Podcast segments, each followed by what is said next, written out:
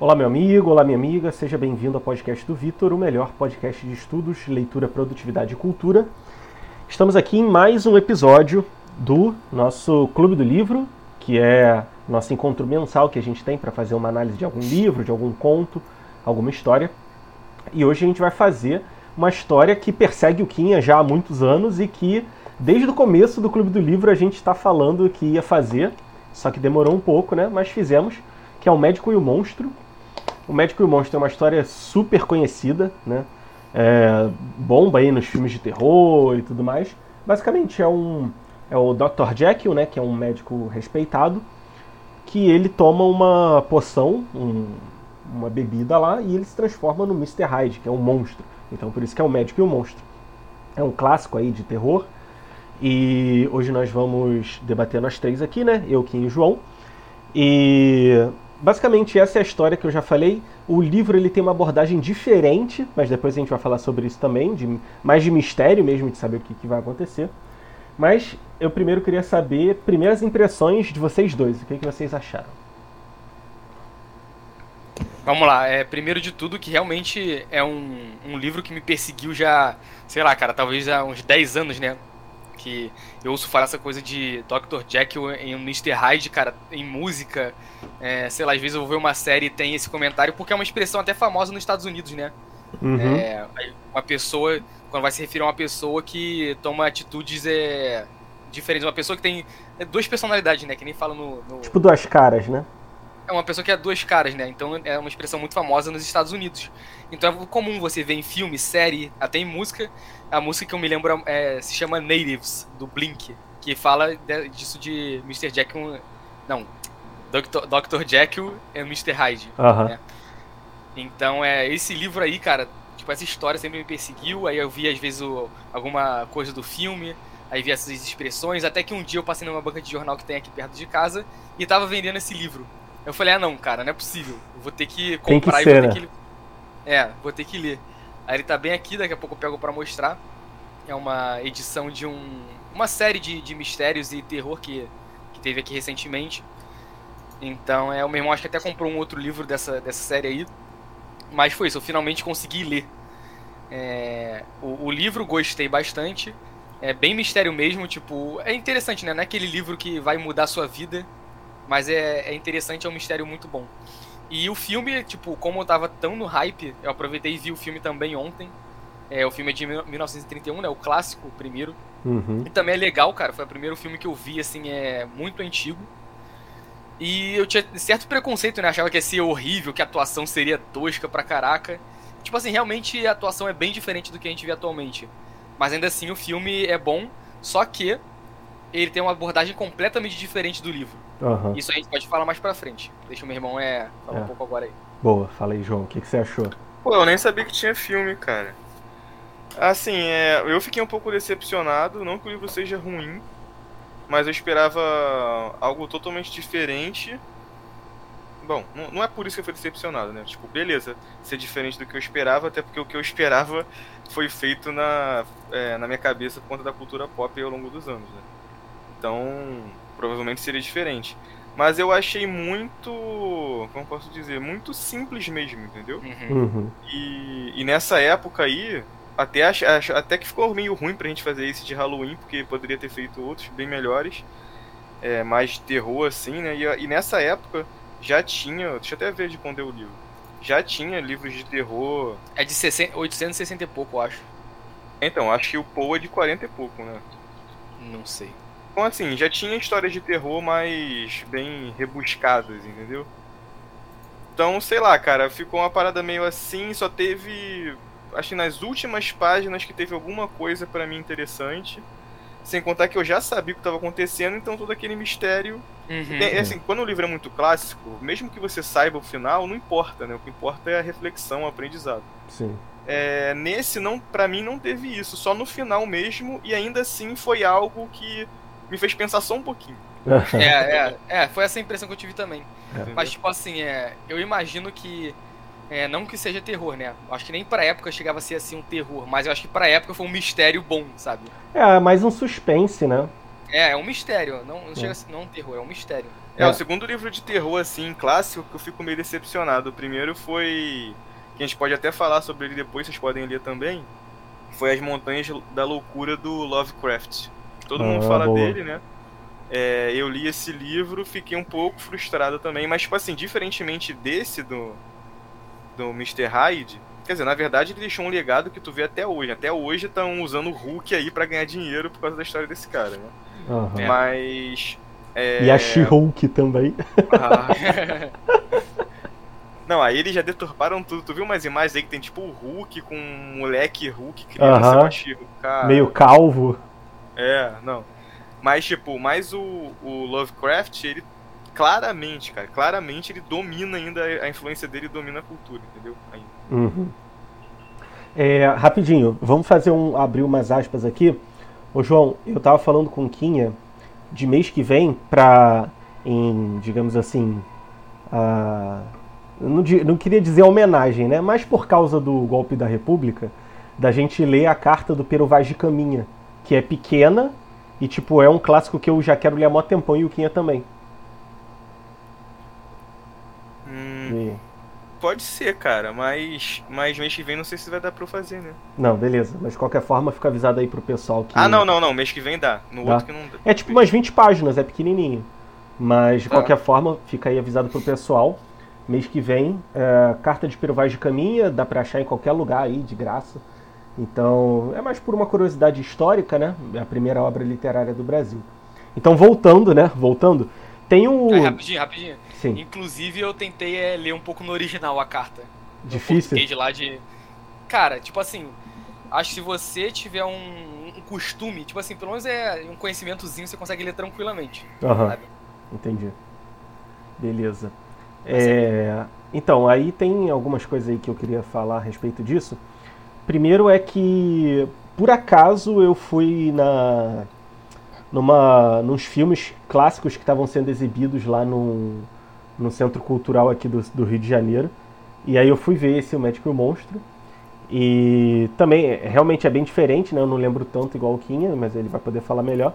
E, cara, o, a principal coisa que um- estraga um pouco a experiência é que o livro ele só revela mesmo que o, o monstro, né, o Dr. o Dr. Hyde é o médico lá no finalzinho. E esse é o grande enigma. Quem, quem é o Mr. Hyde e tal. Por mais que ele só lendo já desse a entender, né? Você fica ali um mistério, digamos assim. Enquanto que na cultura pop todo mundo sabe que o médico e o monstro, né? Quem é. Inclusive nos filmes ele já ele, pelo menos assim, não sei se se era assim mas se eu não me engano já mostra logo que era ele mesmo, né? E o foco é nele mesmo, né? E aí Então, meio só que pra- isso estraga pra- a parada. É um spoiler. É, Terminou aí? Sim, falei, falei. Então, só pra esclarecer, né, é, antes de eu falar, essa foi a versão que eu comprei, tipo, é bonitinha, tem umas coisas assim interessantes, tipo a, a o início do capítulo, sabe, é meio tem um estilozinho assim legal. Aham, E foi só 20 reais, então um achado, né? é verdade. Os outros livros aqui dessa coleção eram A Volta do Parafuso do Henry James, Drácula volume 1 e 2 do Bram Stoker, Frank, Frankenstein, Mary Shelley, Nas Montanhas da Loucura, acho que foi, foi esse que você comprou, né, mãe? E o Médico e o Monstro, que era o último da, da coleção. A volta do parafuso eu também já li. É... Então, o filme, cara, como eu disse, eu vi ontem. E, por exemplo, no livro a gente tem toda a visão do Mr. Utterson, né? O advogado, a gente vê todo o mistério ali sendo solucionado por ele, basicamente. Ele Aham. descobrindo, ele vai lá, vai atrás de é, descobrir quem é o Mr. Hyde, tenta falar com o Dr. Jekyll, fala com o Dr. Lennon. Enfim, ele que vai correndo atrás e vai montando o quebra-cabeça, né? Desse mistério. Eu Já até. filme- A gente tava até falando isso pessoalmente, né, no outro dia, que meio que é como se ele fosse o principal, né? Só no final da história que ele que fica focada mesmo no Dr. Jekyll, mas ao longo da história é ele que vai descobrindo as coisas, né? Sim. O último capítulo, né, que é o depoimento lá do, do Dr. Jekyll, que fala é, como as coisas aconteceram, o que, que ele pensava e tudo mais, então é ser ele mais uma análise do- dos sentimentos do Dr. Jekyll. Uhum. E o filme, ele é mais baseado nessa parte. Sim. Cara, sim. no filme, eu acho que tem, tipo, acho que tem o, Doc, o Mr. Utterson aparece duas vezes e, sei lá, não dá nem 10 segundos, ele não tem nem cinco falas no filme. Aham.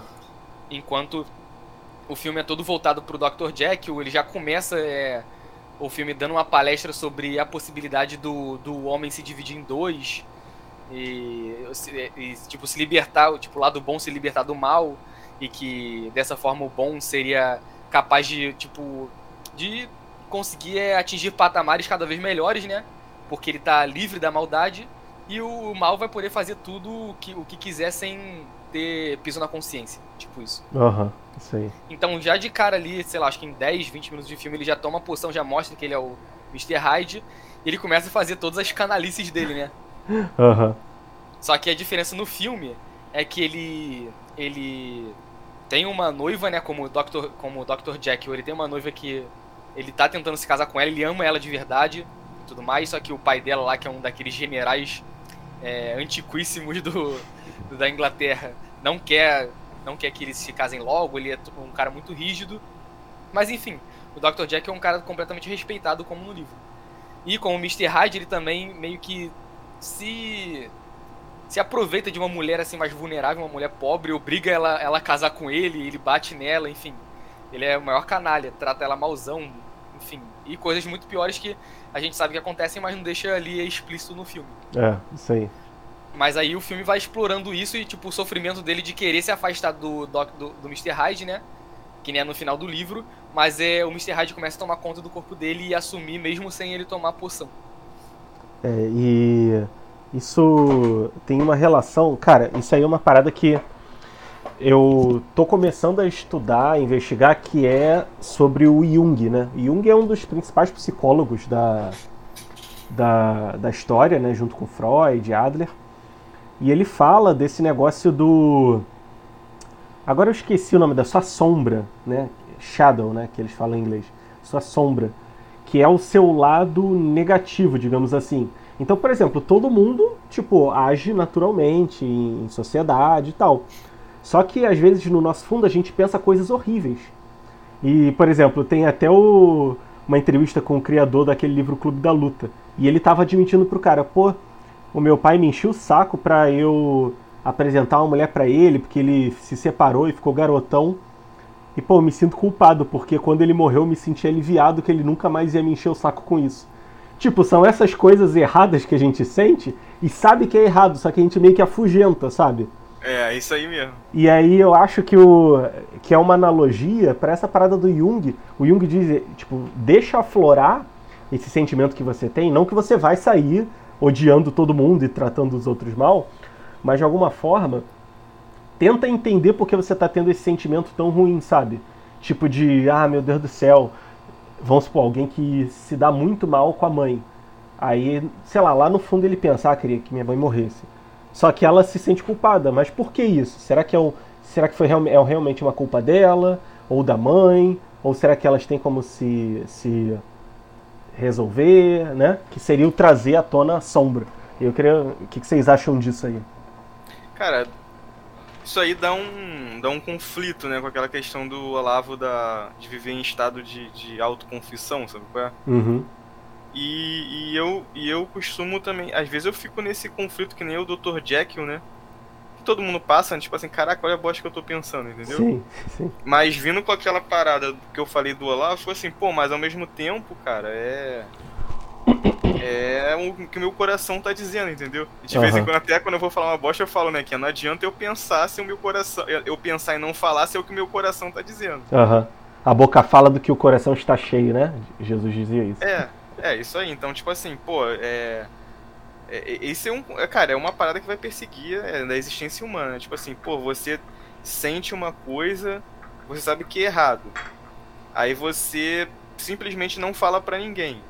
Mas e aí? Você. Pô, minha, minha câmera tá bugando, né? É, mas falei, falei. Depois eu vou ajeitar. Mas aí você não fala pra ninguém. É da desligar e ligar. Caraca, ficou horrível. Tá. Isso aí é invasão hacker. Aí. Vou deixar só o áudio e depois eu vou lá mexer. Tá bom. Mas aí você não fala pra ninguém. Aí, tipo assim, isso tá errado ou tá certo? Você não. A única diferença é que você não falou ou não agiu, mas pensou. Outro dia eu te perguntei isso também, né, Vitor? Aham. Uhum. Pô, mas e se eu pensar várias bostas, tipo assim, caraca, pô, esse cara é um imbecil, de tomar um tiro na cara. Eu penso isso toda hora, uhum. desse tipo. Aí, tipo, e cara, eu, às vezes eu sei que eu penso de coração, não é tipo assim, ah, eu sei que eu tô com raiva, eu sei que eu não faria, mas eu penso, entendeu? Aham. E, e por que, que eu não faço? Porque eu tenho o freio moral que o Dr. Jekyll tava tentando tirar, certo? Sim. Mas ao mesmo tempo, será que você tá sendo sincero? Entendeu? É difícil, cara, é um conflito isso aí. É, cara, é uma parada. Acho que é um dos maiores dramas do ser humano, né? Conviver com a própria maldade, digamos assim. É. Tipo, é. Como a gente tá falando, né? Todo mundo tem um Mr. Hyde dentro, né? Normal. Não tem é, nenhum santo que não, não, não viva assim. Mas o. E, cara, o, Doc, o Dr. Jekyll era um cara bom, né? Ele até fazia caridades e tudo mais. É. Só que o problema dele acho que foi ficar viciado no, no Mr. Hyde, né? Aham. Que não. Ele, tipo, era como se, fosse, como se fosse realmente uma droga, né? Acho que ele se sentia bem, né? De colocar todos os demônios dele pra fora. E, e realmente, cara, deve ser, tipo assim, uma sensação. Assim, é. Geneticamente, sabe? Geneticamente não, é. Psicologicamente. Organicamente, naturalmente, psicologicamente boa, sabe? Aham. É. Então acabou que ele ficou. Que nem tem coisa tipo assim, é. Quando você tá numa situação de adrenalina e as pessoas, tipo assim, de brigar, que é uma coisa ruim, e as pessoas gostam, né? Porque libera. Acho que é feromônio, se eu não me engano. É, a adrenalina, tem a. Acho que é dopamina, se, se, se você consegue né, se dar bem na briga. Acho que tem É, essas então. coisas aí. E tem. Não, continua aí, depois eu falo. Então, acredito que você. Acredito que ele, né, liberava esses hormônios aí que. Eu não sou, eu não sou biólogo nem químico pra, pra esclarecer isso muito bem. Mas acredito que isso tudo que, que fazia ele se sentir tão bem como o Mr. Hyde. E acabou de- fazendo ele, tipo, um cara completamente viciado naquela personalidade. E aí ele começou, né? Tipo, no filme ele começou a perder as coisas. E no. No livro ele também perdeu, né? De certo modo. Não foi que nem no filme que ele perdeu a noiva e tudo mais, mas é. Também é. Foi perdendo o prestígio dele. É, cara, e eu acho que é realmente um vício, né? Porque, como você falou, é, que ele vai meio que ficando viciado, e no último capítulo fala muito isso, né? Que ele estava conseguindo e ficou uma, duas semanas e depois veio aquela vontade. Parece mesmo um viciado falando, cara. É, tipo, é porque assim, a gente conhece os vícios mais famosos, né? Vício em álcool, vício em drogas, é, cigarro. Mas tem vários outros tipos de vício que não são substâncias externas. Tem mó galera aí até que debate vício em pornografia. Tem gente até que tem vício em roubar, né? Que é a cleptomania, né? É, é tipo é uma doença. Tem até, tem até a, na novela que a, a Cristiane Torlone, aquela atriz, ela ia lá, roubava as coisas e tal. E era um vício. E até, cara, vício em mentir, cara. Vício em mentir é um negócio que Não, eu. em mentir, cara. Sempre tem aqueles caôzeiros que É. é. um caô brabo que não tem como acreditar e mesmo assim a pessoa mente. É, cara. cara, eu é, muitas vezes eu acabava falando pequenas mentiras pra evitar conflito. Tipo, ah, vamos supor, ah, tá atrasado, ah, tô saindo de casa. Começa assim e vai piorando, piorando. E da- daqui a pouco, ao invés de tu dar uma explicação mais longa, só que é a verdade, tu fala uma mentira. E aí realmente vira essas pessoas, cara, viciada em mentir. Cara, tem uma pessoa aqui que é, é conhecida de um familiar. Pera aí, Quinha, pra tu o Vitor tá ruimzão, tá tipo travando com a imagem ruim. Ih, acho Tá que eu vou. som. Eu tô sem som? Ou é o Quinha que tá sem som? Ah, tá. O Quinha tá sem som. Mas tá dando pra me ouvir? Tá. Não, beleza. É Pronto, porque. voltei. Ah. Não, só E pra. o, o Vitor, o, o Vitor pra mim no Dixie sempre tá assim, não sei porquê. Ah, É. queria saber se era daqui ou se era da casa dele. É, como. Como o meu, minha tela que tá gravando e no meu tá normal, então vai assim Ah. até se der mais um problema maior eu, eu tiro. Mas. É. E aí, tipo, começa devagar, né? E você vê, pô, tem uma conhecida da minha mãe, cara. Eu Já falei até de que parente é, mas enfim, né? Uma conhecida da minha mãe. Cara, ela mente que nem sente, assim. E você vê claramente que é mentira, sabe? E aí você tem que ficar assim, ah, tá bom, né? Tá bom, ah, tá bom, fulano. É isso aí. Cara, é um negócio horrível. Imagina você ser essa pessoa, né? E tem gente que é viciada, sei lá. A gente até fala, por exemplo, é, eu e o João, a gente fala muito do negócio de reclamar, né? Que a gente tem essa coisa de, às vezes, estar reclamando sem nem perceber. Também é um vício, claro que não é um vício, um vício, mas é um, uma coisa que a gente está acostumado, né? E aí, nesse caso, eu acho que é um vício. Realmente deve liberar hormônio lá pro Dr. Jekyll. Mas acho que também tem essa coisa psicológica de, do cara querer vivenciar aquele negócio. E... Cara, mas eu acho que, que na história ali não era assim necessariamente isso que a gente tava falando, de, de, de mentir ou, ou coisas nesse sentido, né? Mas sim de, de fazer as coisas que dão vontade, que são as coisas que você sente, só que você não tem nenhum freio. Então, tipo assim, o cara lá começou a esculachar ele, foi lá, bateu no cara até matar. É. Né? Uhum. Sem nenhum freio moral, aí... assim, né? Isso aí, tipo, a garota passou na frente dele, atropelou e pisoteou a garota é. dane Por exemplo, no filme, é, é, o que eu tava falando pro Vitor um pouco antes de começar, que o filme não tem nada a ver com o livro, mas é tipo assim, é uma história que você vê, é... que é uma história possível, sabe? Os, os, eventos que acontecem ali são todos possíveis.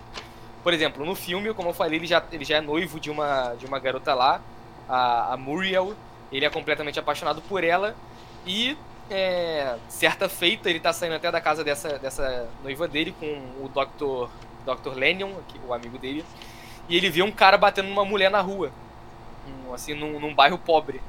Aí ele vai lá, ele, ele, ele resgata a garota, bate no cara, ele como Dr. Jekyll ainda. Aí ele expulsa o cara e salva a garota. Aí ele leva a garota até a casa dela, tipo, é, deita ela na cama, e ela começa a dar mal mole pra ele, tipo, pega a mão dele, coloca na perna dela, ela vai lá, ela tira meia calça, né? Aquelas roupas de, de antigamente, né? Tira meia calça, joga nele. Aí ela fala para ele ficar examinando ela e tudo mais. Aí quando ele vai chegar perto de novo, ela tá. Ela, tipo, tirou a roupa toda, só que tá debaixo do cobertor. E ela vai lá e beija ele. Aí ele meio que empurra ela assim e fala: Não, é, eu vou aceitar isso aí só como, como pagamento da, da consulta. E até o amigo dele pega ele no flagra, flagra lá, mas realmente ele não queria fazer nada de errado. Ele tava tentado, mas ele não tomou atitude nenhuma. Aí quando ele se transforma em, em Mr. Hyde, a primeira coisa que ele faz é ir atrás dessa mulher. Ou seja, porque como ele ficou tentado é. como o Dr. Jekyll, sabe? Ele, mas a, a, a, coisa moral dele, né? A balança moral dele não permitiu fazer nada, até porque ele tinha noivo e tudo mais. Ele teve que se transformar em Mr. Hyde pra ir lá e fazer tudo sem ter piso nenhum na consciência. É, cara, e eu acho até que isso tem muitas pessoas que fazem. É, assim, pessoas que às vezes você vê que fazem questão de mostrar que são muito corretas, eu já suspeito que a pessoa por trás ali tem alguma coisa de errada. Sabe? Pô, eu não suspeito não, eu tenho certeza. Cara, quando o cara é muito certinho, quando o cara é muito simpático, muito legal, todo mundo gosta dele, pode ter certeza que é um canalha. Pode ter certeza. Uhum. É isso pode aí. ter certeza. Porque ele não pratica a, a confissão, entendeu? É. É uma Parece que na aparência é a vontade de querer estar bem, querer ser considerado, que em, em algum lugar vai sair aquilo ali, né? Ah, cara, hoje na internet fica muito claro aí com a branquitude, né? As pessoas super do bem, que querem é. o bem do mundo, de todas as pessoas felizes, porra. Tu vê que é, é só canalha, né? É, e você vê, por exemplo, elas. Ah, não, somos a favor, sei lá, dos pobres e tal. Aí, vamos usar um exemplo de eleição, né? Mas quando o pobre vota em alguém que ela não quer, só falta esculachar, ser racista, é, humilhar é. a pessoa. E é uma pessoa só concreta, né? E faz não isso, né? É. é. Tipo, não, hoje mesmo, hoje mesmo eu tava, tava vendo no Zona Rubro Negra, né? O cara falando, ah, a mulher tá a mulher rica tá tá passando na rua, aí vê um negócio peludo assim no canto nela. Ai, coitadinho, o cachorro. Aí ela vai lá ajudar o cachorro. Quando ela vê que é um mendigo, ela sai daqui, mendigo! É isso aí. É isso aí. Ai, ai. Isso aí o cara do vídeo falou? É. Ah, muito bom, cara. Não, e aí essa parada. Às vezes a pessoa, ela é boazinha quando ela fala no abstrato. Ah, adoramos os pobres, adoramos sei lá o quê. Mas quando ela lida com um pobre de carne e osso, uma pessoa real, às vezes ela distrata, trata super mal, sabe? É. Não, às vezes não, 100%, né, cara? Isso aí. O... É. Tenho... Por isso, cara, que eu, eu, eu sempre costumo valorizar. É, é, primeiro, eu até, até falei aqui em casa, a gente fica brincando, né? Tipo, ah, eu sou um lixo, você é um lixo, essas coisas, né? Mas é porque a gente realmente é um lixo, cara. A gente é uma bosta, que nem o Dr. Jack, a gente pensa bosta o dia inteiro a gente pensa maldade, muitas vezes a gente, pô, discute com uma pessoa é, que a gente gosta, lá, tu discute com a tua mãe, pô, por que você não teve mais paciência, qual é? é? Ou então tu discute com um amigo, distrata alguém na... Faz, assim, não distrata ninguém na rua, mas às vezes você faz algum, uma pequena grosseria que você poderia ter evitado, sabe qual é? Então assim, você tá, tá sempre ali encostando na maldade, sabe? Uhum. E, e você reconhecer isso é, é, é como, é o que mostra no livro, né? Você tem aquele freio moral de você reconhecer, você ficar se sentindo mal, e porque você se sente mal por conta das cagadas que você faz ou pensa, você tenta sempre, é, ao longo da vida, melhorar, né? Pô, não vou mais fazer isso, não vou mais fazer aquilo, quero deixar de ser assim e tal. Agora, aí o cara que na cabeça dele ele é perfeito. É, exatamente. Pô, ele nunca vai, vai tentar rever nenhum ato, ele sempre tá certo, eles, né? Todo mundo que tá errado, etc. E às vezes a pessoa. Aí... Falei, falei. Não, não. Não, ia dizer que às vezes a pessoa ela se dá conta do erro e, a, e joga joga para fora, ah, não vou pensar nisso, não vou pensar nisso. Mas às vezes se ela ficar refletindo, como eu falei lá no início, por que, que eu estou pensando isso aqui? Será que isso tem razão de ser? Será que eu tenho que mudar minha atitude? Será que o erro da outra pessoa? E fizer um, assim, um exame de consciência mesmo, ao invés de fugir do mal, ela pode até realmente se tornar melhor. Ao invés de achar que tá tudo certo e dane só assim mesmo e, e tá tudo bem e tal. Então, é, hoje mesmo, né, agora, antes de eu chegar em casa, eu tava com meu amigo Matheus. Um, um, salve aí pro Matheus, caso um dia ele ouça isso aqui. Manda pra é, ele, pô. Já é. Vou mandar. Então, aí. É, eu tava conversando com ele, tipo assim, coincidentemente, né? Sobre isso, sobre como você é, não ser um canalha, cara, às vezes é ruim, porque você sendo um canalha, você não tem esses problemas, você não precisa refletir, você não precisa fazer autoconfissão, nem sentir mal com certas situações.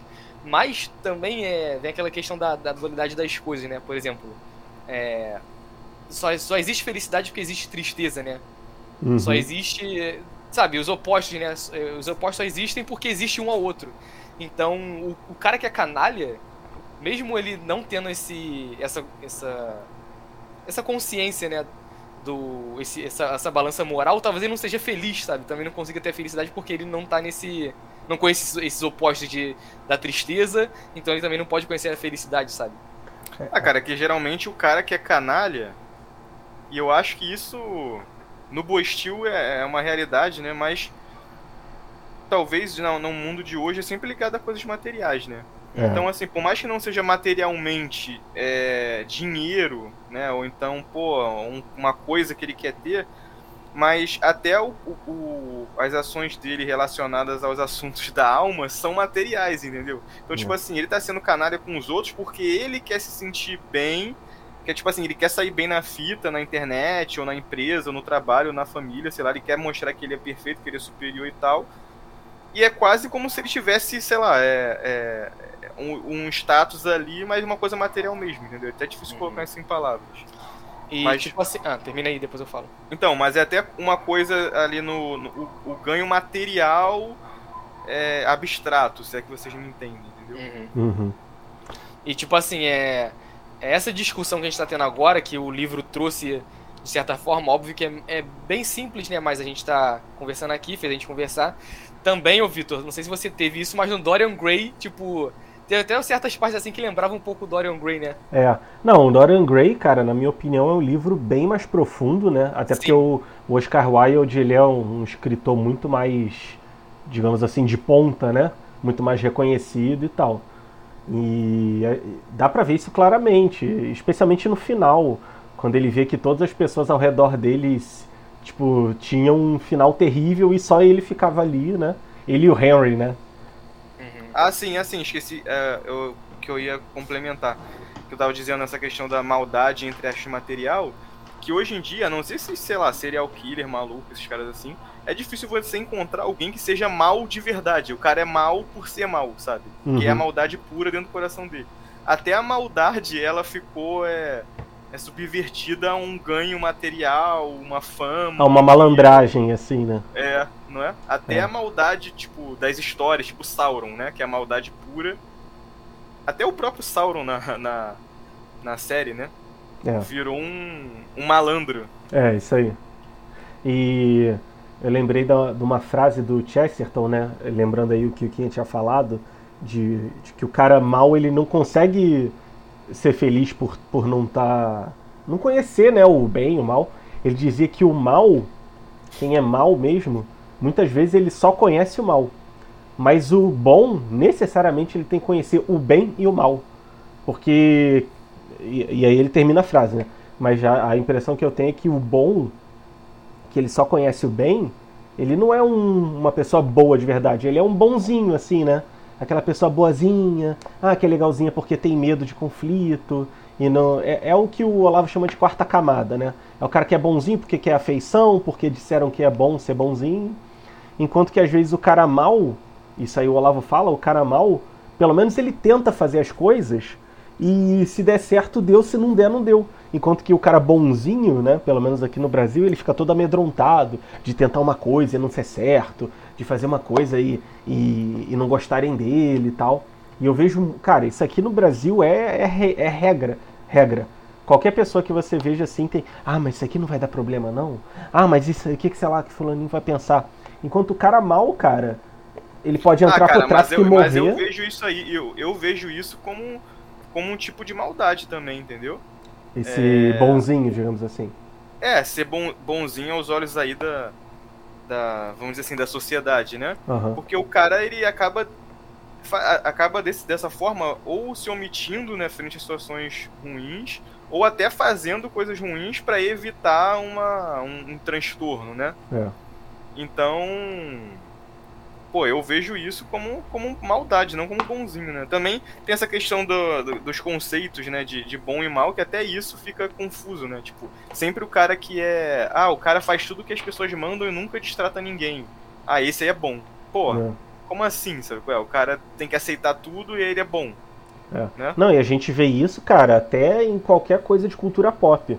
A gente vê que, por exemplo, qualquer filme de herói, não qualquer, mas sei lá, 90% dos filmes de herói, filme de moderno assim, tu vai ver que o vilão é sempre um cara que é conservador, que é autoritário, aquela figura assim, né, meio meio tradicional, enquanto que o herói é um, a pessoa subversiva, a pessoa revolucionária e tal. A gente vê isso em várias obras, é, com poucas exceções aí.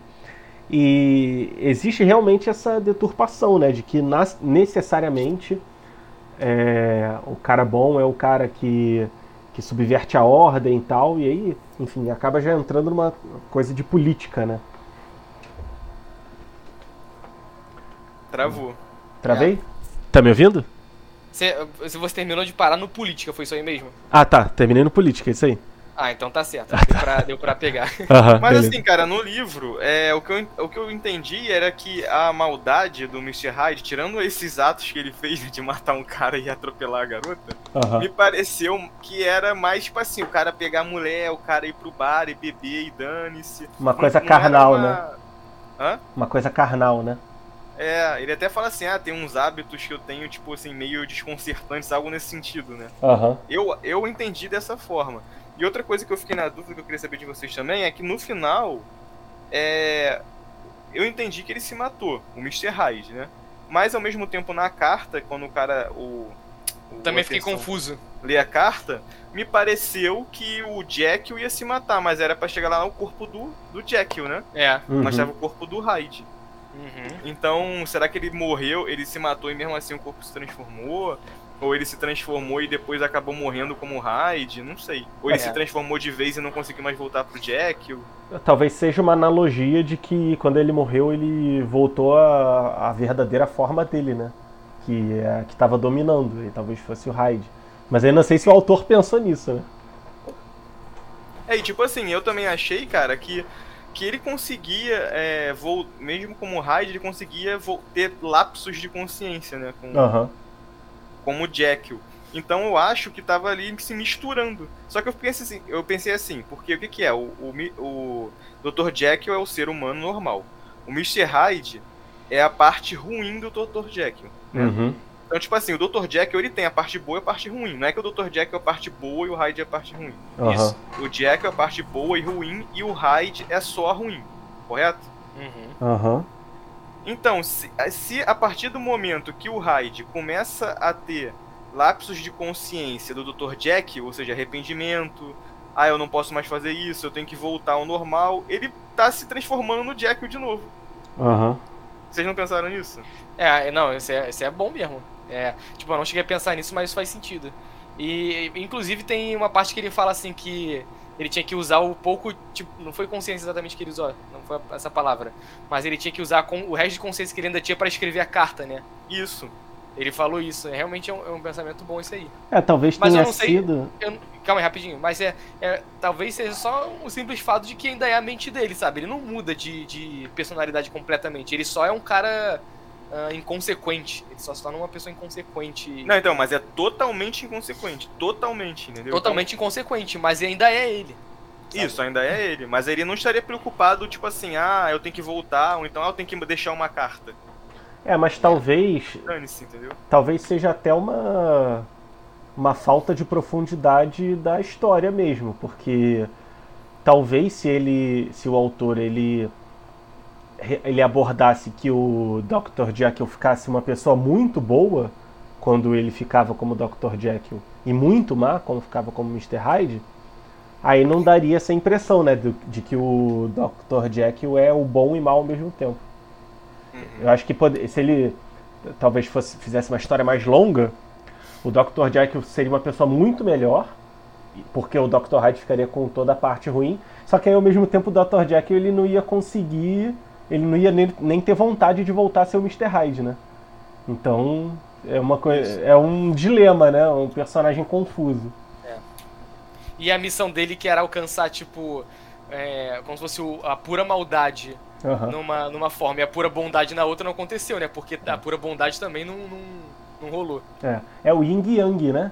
Que o É. a luz tem que ter um pontinho de trevas e as trevas tem que ter um pontinho de luz, né? Senão fica uma desordem total. É, inclusive no filme ele fala, tipo, meio. O Dr. Lennon dá um esporro nele, que ele tá desafiando, tipo, como se fossem as leis de Deus, né? Aham. Então é. Tem até essa abordagem também, também no filme. E, É. cara, foi, foi muito estranho ver um filme, tipo assim, que todo mundo já morreu há muito tempo. É, é. E cara, em filme assim, tu acho que tu deve ter reparado, as atuações são todas muito exageradas. Tu chegou a reparar É. isso?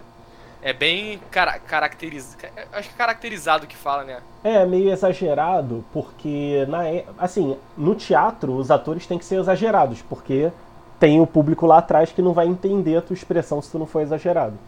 Aham. E no começo do cinema, ele, como não tinha ator de cinema, eles pegavam os atores de teatro. Por isso que eles eram assim. Então, no começo, realmente, o cinema, especialmente, cara, se vocês forem ver filme mudo, tu vai ver, tipo, os caras estão aqui de boa, aí do nada. Ah! Aí tem mó, sabe, mó exagero mesmo, cara. Aham. É muito engraçado, muito engraçado. Especialmente filmes do- dos alemães, que, que, que teve o impressionismo alemão, um movimento aí que era uma doideira. E, cara, uma coisa curiosa que tem dos Estados Unidos é de filmes antigos, agora mudando um pouquinho de assunto, né? É, inclusive no, no Baby, no, no bebê de, de Rosemary. Rosemary, né? Que é dos anos 60, mas ainda assim, tipo, que é bem mais recente, né? São 30 anos de diferença do, do Dr. Jekyll e Mr. Hyde. Tipo, eles é, forçavam muito o sotaque britânico, cara, nos Estados Unidos. Eu não sei se era uma coisa mais elegante, sabe? Aham. Mas é. ah, eu não acho muito- que forçava não, acho que era natural. não, porque, pô, eles não falavam assim normalmente, era só em apresentações desse tipo, apresentações cinematográficas que, que tinha isso, é. Eles não, eles não falavam com sotaque do- da Inglaterra. Ué, vê um vídeo aí, tinha entrevista, tu vai ver, acho que é É assim. só ver, pô, é só ver. Por exemplo, você vê o Elvis falando, o Elvis, ele tem o sotaque do, do, do sul dos Estados Unidos, não é da Uhum. Inglaterra. É, e o Elvis é de 50 e pouco. Aí no, no bebê de Rosemary você vê lá que eles falam tudo que nem é inglês, né? Aquele padrão é, de Londres. Aham. Queria É. até- vou até pesquisar o porquê disso. É. Talvez seja um colonialismo, digamos assim, ainda que Mas tinha. esse livro é inglês, pô. Você tá falando de. Não, Não. você- O livro é em inglês, mas o filme é americano. Ah, tá. É. É, Tem uma analogia que eu queria fazer com o cristianismo, mas eu queria deixar pro final. Se vocês quiserem ainda fazer comentários aí, podem falar. Não, acho que, que foi, cara. É, é isso. Assim, eu falei que fiquei frustrado, mas não é um livro ruim, é bom, entendeu? Só que eu esperava mais. Eu esperava que ia ser, tipo assim, nível. Não nível o corvo, mas nessa. Nesse patamar aí, entendeu? O livro É. que vai ficar, caraca, pô, isso aqui, maluco, Sim. entendeu? É, tipo assim, vale a pena ler, só que acho que é legal ler quando você é, tipo, novo, né? Uma das primeiras introduções na literatura É. é, é bom. É. E o meu último comentário também não tem, tipo, né, a ver ne- necessariamente com a história, mas o Victor, como ele leu Dorian Gray, é, também deve, deve ter percebido que, tipo, o Vitor não parece que na Inglaterra tem muito essa questão de, de títulos, de. Sabe, a sociedade, assim, uma, uma alta sociedade. Muito, né, é muito louco, né, cara? Eu acho isso maneirão. Assim, O, Inglaterra. o Olavo falava do Bruno Tolentino, que era um poeta amigo dele. Se eu não me engano, ele foi dar aula na Inglaterra. É, e lá eles têm o negócio de. Se eles vão chamar um professor universitário para dar aula na faculdade, ele tem que ir numa reunião que vai ter toda uma coisa de etiqueta que o cara tem que seguir. Se ele seguir, ele vai ser aceito na universidade. E aí falaram que na sobremesa deram um uva para ele. E aí queriam ver como ele ia se comportar. Se ele ia cuspir a uva, o que, que ele ia fazer. Aí, aí ele falou que o Bruno Tolentino ele engoliu a semente da uva. Aí os professores acharam que foi uma coisa elegante que ele fez para não aparecer cuspindo na frente dos outros e deram o cargo de professor universitário para ele. Então, tipo, na- acho que na Europa em geral deve ser muito mais tradicional nisso, né? Acho que É, então, ter- era, era exatamente isso onde eu ia chegar. Tipo, será que é uma coisa da Inglaterra daquela época ali, né? Final do século XIX? Ou será que é uma característica, assim, de uma sociedade monárquica que tem toda essa É, questão assim, deve ser. hierárquica, sabe? É, porque por mais que tenham outros países com monarquia, cara, o mais conhecido é a Inglaterra, né? Essa coisa muito tradicional. Acho que, tipo, na França não deve ser assim, porque a França é, é o berço de todas as ideias erradas, né? É, Mas, por exemplo, na Inglaterra, é, é o berço de tudo isso. Mas, sei lá, acho que na Inglaterra deve ser meio que assim, né? Até hoje, talvez, não sei. Mas assim, de qualquer forma, cara, o cara conseguiu, o autor, né, o William Stevenson, ou Stevenson era do Cavaleiro. Não, é Robert Louis Stevenson. Isso, Robert Louis Stevenson, ele conseguiu colocar numa história um, um, um dilema da, da existência humana, né? É verdade. E, tipo, só isso já é louvável, porque não é pra qualquer um. São, são aquelas coisas que você sempre pensa, que você percebe, que você sente, mas que muitas vezes não consegue traduzir em palavras. É. O George Orwell dizia que os melhores livros são aqueles que ensinam coisas que a gente já sabia, né? Então é bem, Exatamente. é bem nesse esquema aí mesmo, né? Isso. E último comentário antes do Vitor finalizar é que tem uma série, uma das minhas séries preferidas de comédia, que é o Seventh Show. E o nome de um dos personagens é. O nome do autor do livro né, é Stevenson. O nome do personagem mal é o Hyde. E no Seventh Show tem o Steven Hyde. Então eu acredito também que deve, deve, deve ser alguma pequena referência ao livro, né? Pô, maneiro, interessante. Eu queria ver Seventh Show, mas depois a gente Cara. fala sobre isso. Cara, só vi. Mas vai lá. Boa. Não, eu queria fazer uma última analogia, porque na, digamos assim, filosofia cristã, ou teologia cristã que seja, tem muito esse negócio da, das paixões, das vontades do ser humano, que são as coisas mais baixas, né? As vontades baixas e tal. E tem o. E tem meio que. Digamos que o ser humano naturalmente ele está nesse estado de apego às paixões, aos prazeres, à, à soberba e tal. E o objetivo, né, segundo o cristianismo, digamos assim que praticamente qualquer outra grande religião, é você meio que é, se libertar desses desejos assim carnais e baixos e se purificar, né? E aí tem várias ferramentas que dá para fazer isso. Isso aí eu falo mais agora do catolicismo, que é o que eu conheço, mas eu acho que tem também no, na igreja protestante, que é o exame de consciência, né? Isso que eu falei de tipo, cara, ao invés de você afugentar o mal, tenta pensar por que, que você está pensando aquilo, entender a razão daquele pensamento, se é uma coisa sua, do outro. E tem outras coisas que é a confissão, né? Que o Olavo sempre fala, né? De você confessar. é, Aí no caso não seria publicamente, né? Seria para o sacerdote o pecado e, e buscar de alguma forma se purificar, né? Que é uma coisa que acho que muitas religiões têm. Então a gente vê que, tipo, várias filosofias, várias religiões batem nessa tecla. E eu sempre penso, né, que, cara, se tem tantas coisas em comum entre várias religiões e filosofias, deve ter alguma verdade nisso aí, né? Então acho que realmente. A- a- talvez a mensagem do livro seja de tomar cuidado com esse apego às paixões, às coisas baixas, senão isso acaba te dominando, né? Que foi o que acabou acontecendo com o Dr. Jack e Mr. Hyde. Então, isso aí, se vocês tiverem alguma última visão aí, a gente pode Ah, falar. então, que o, o Clube da Luta também é o Magic e o Monstro, né? É, o Clube da Luta é o Médico Monstro, isso aí, isso aí. Porque, bom, não vou dar spoiler porque quem vê o filme aí pela primeira vez tem, tem uma boa surpresa. Mas vejam, É. o Clube da Luta é muito bom, cara. É, então a, a parada é que é um, um, livro simples, mas mesmo assim, né, é, deixou um legado. É. é aquela coisa, né, cara? Às vezes a gente, mesmo vendo uma coisa simples, consegue extrair bastante coisa, especialmente em conjunto, né? Se eu fizesse um episódio sozinho, acho que não ia dar 10 minutos, mas falando aqui geral, já deve estar quase uma hora de episódio, né? Então, beleza, pessoal. Mês que vem, última semana de novembro, vamos é, comentar a carta de Pero Vaz de Caminha.